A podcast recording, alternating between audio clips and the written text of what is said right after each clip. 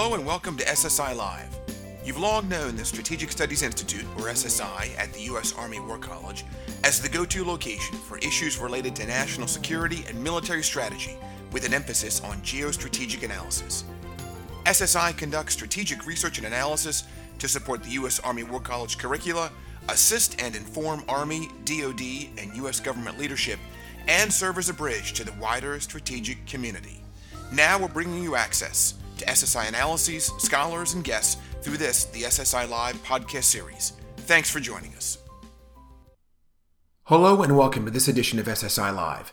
My name is John Deni, and I'm a research professor of national security studies here at the Strategic Studies Institute, or SSI, at the U.S. Army War College. It's Wednesday, June 8th, and today we're recording the fourth in a short series of SSI Live podcasts on a recently published multi author study entitled China, Europe, and the Pandemic Recession Beijing's Investments and Transatlantic Security. The COVID 19 pandemic unleashed an immense shock to the global economy. In Europe, gross domestic product fell and unemployment rose. China might take advantage of the crisis and its aftermath, just as it did in the wake of the global financial crisis a decade ago. As part of its broader national security strategy, China might again use its sovereign wealth fund, government affiliated companies, and nominally private Chinese firms to provide necessary liquidity and investment in Europe. In doing so, Beijing could take advantage of Europe's economic difficulties to obtain sensitive technologies, build soft power and influence, and acquire militarily significant infrastructure. To further examine these topics, SSI assembled an interdisciplinary team of experts from the U.S. Army War College, private think tanks, and academia. The resulting study, just published and available at our website, or ssi.armywarcollege.edu, has revealed several reasons for serious concern about predatory Chinese economic statecraft in Europe today. To mitigate and manage these concerns, the study includes an array of practical policy recommendations for decision makers on both sides of the Atlantic. To launch the study, we're recording a series of podcasts with each of the study contributors, and today, as I mentioned, is our fourth. I was the lead author for a chapter on evolving European policies toward China over the last several years, and especially how Europeans have managed Chinese investment. And so I wanted to provide an overview of that chapter for you today. As a result of the changes in European attitudes toward China, which we discussed in our last podcast with Erik Brattberg, countries across the continent, as well as intergovernmental organizations like the EU, have had a variety of regulatory, legal, and policy responses. So let me just highlight some of the more significant ones. First, providing liquidity alternatives.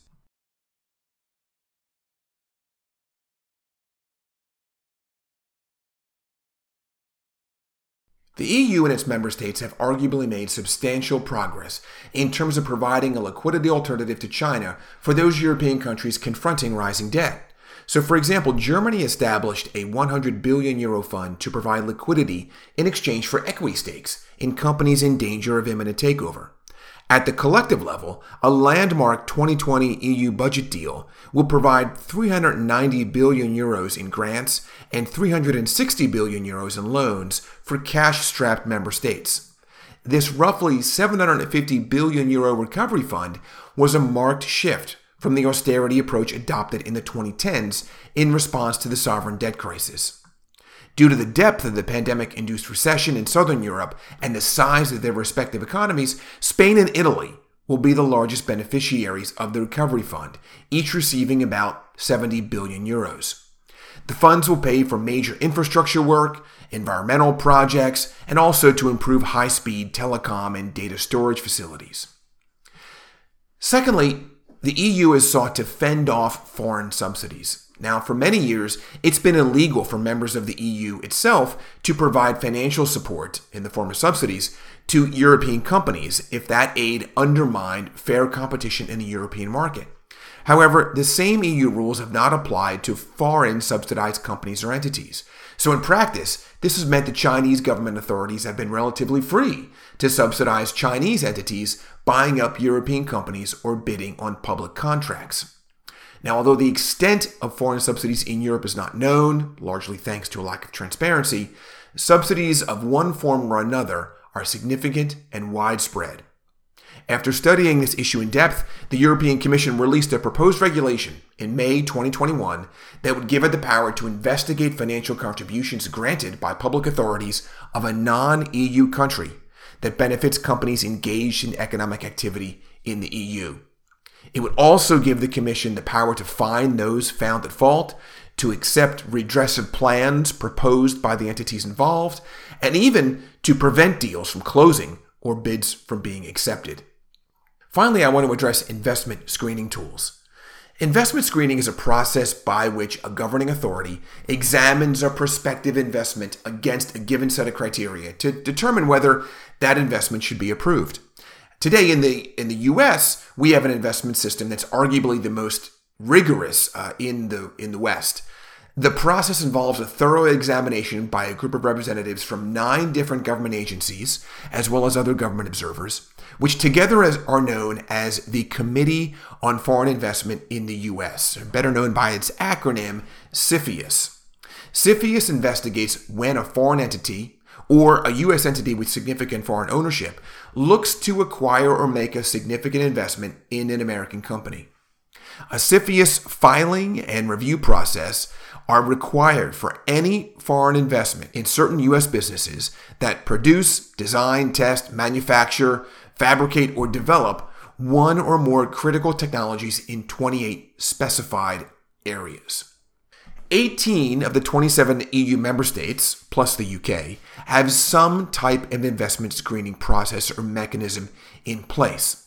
Now, these include most of the EU's larger economies like Germany, France, and Italy, as well as several of the smaller ones. Although the EU has recently expanded its overall investment scrutiny, there's limited coordination bilaterally between the member states or at the EU level, even though the EU promotes that as some of its best practices.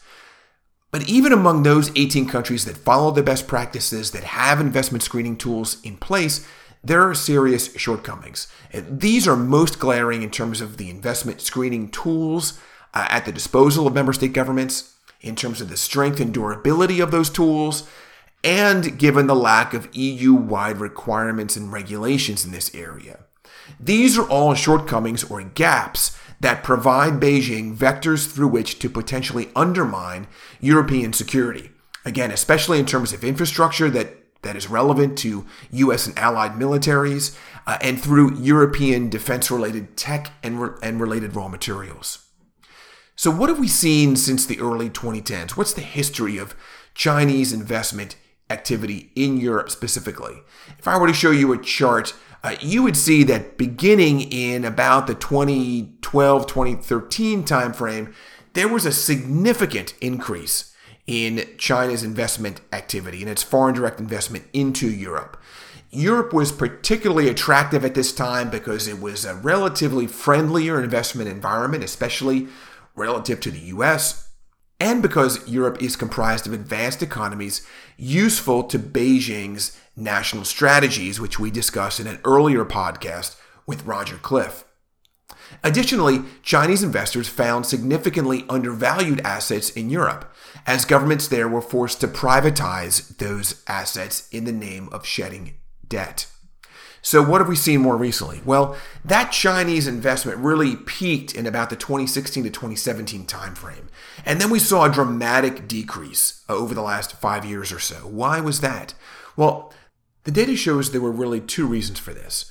The first reason why China's outward bound foreign direct investment fell steadily during this last five years or so uh, has to do with concern on the part of the government in Beijing about exuberant overseas investment that the, the Chinese government would eventually be held accountable for or responsible for.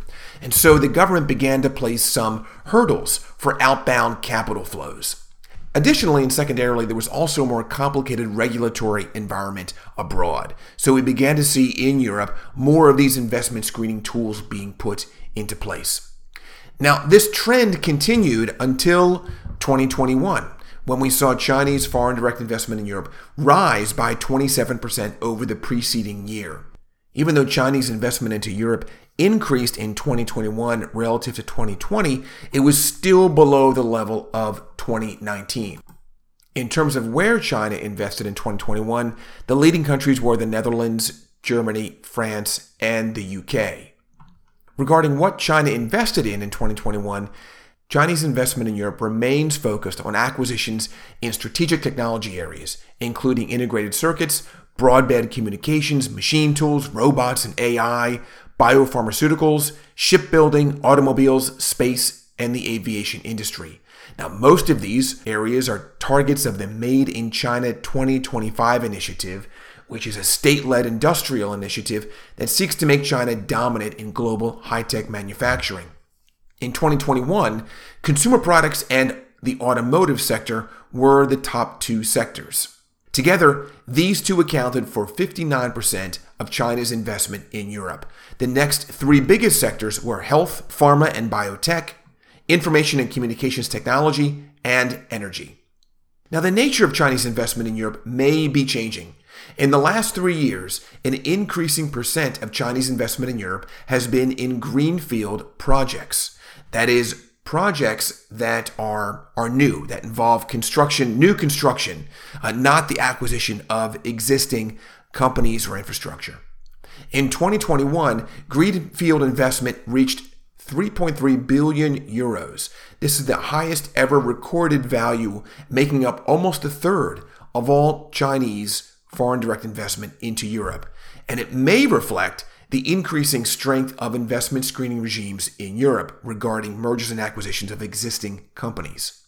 Another important trend that we're noticing is the impact of Chinese venture capital investment pouring into European tech startups. Now, most of this venture capital investment in 2021 was concentrated in the UK and Germany and focused in a handful of sectors, including e commerce, financial tech, gaming, AI, and robotics. But it represents a continuation of a trend away from state owned enterprises as the primary vehicle of Chinese investment in Europe and Beijing's growing reliance on ostensibly private entities to accomplish the goals of Made in China 2025. So, to summarize, due to shifting perceptions across Europe, the European investment environment has changed significantly over the last decade. Thanks to some improvements at the state and intergovernmental levels, tightening investment screening tools, making European liquidity available for European companies, and cracking down on subsidized competitors from outside the EU have all helped strengthen the European stance relative to China's predatory statecraft. However, there remain serious flaws and gaps in the approaches of both the EU and many of its member states, even those with investment screening tools. What's to be done about this? Well, in a later podcast, we're going to examine the set of recommendations for both sides of the transatlantic community that are outlined again in this study that's just been released China, Europe, and the pandemic recession, Beijing's investments, and transatlantic security. Again, you can find that study at our website, ssi.armywarcollege.edu. Please join us for future episodes of this series here at SSI Live. In our next episode, we'll examine the role that Chinese investment is playing in terms of militarily relevant infrastructure in Europe. You can now find SSI Live on TuneIn Radio and on popular podcast directories like Stitcher and at the iTunes Store. If you have any comments on our podcasts, thoughts on what you'd like to see addressed, or a response to something you heard here at SSI Live, please go to our website. That's ssi.armywarcollege.edu. Find me, John Deni, in the staff directory, and send me an email. I look forward to hearing from you. For the SSI Live podcast series, I'm John Deni. Thanks for listening.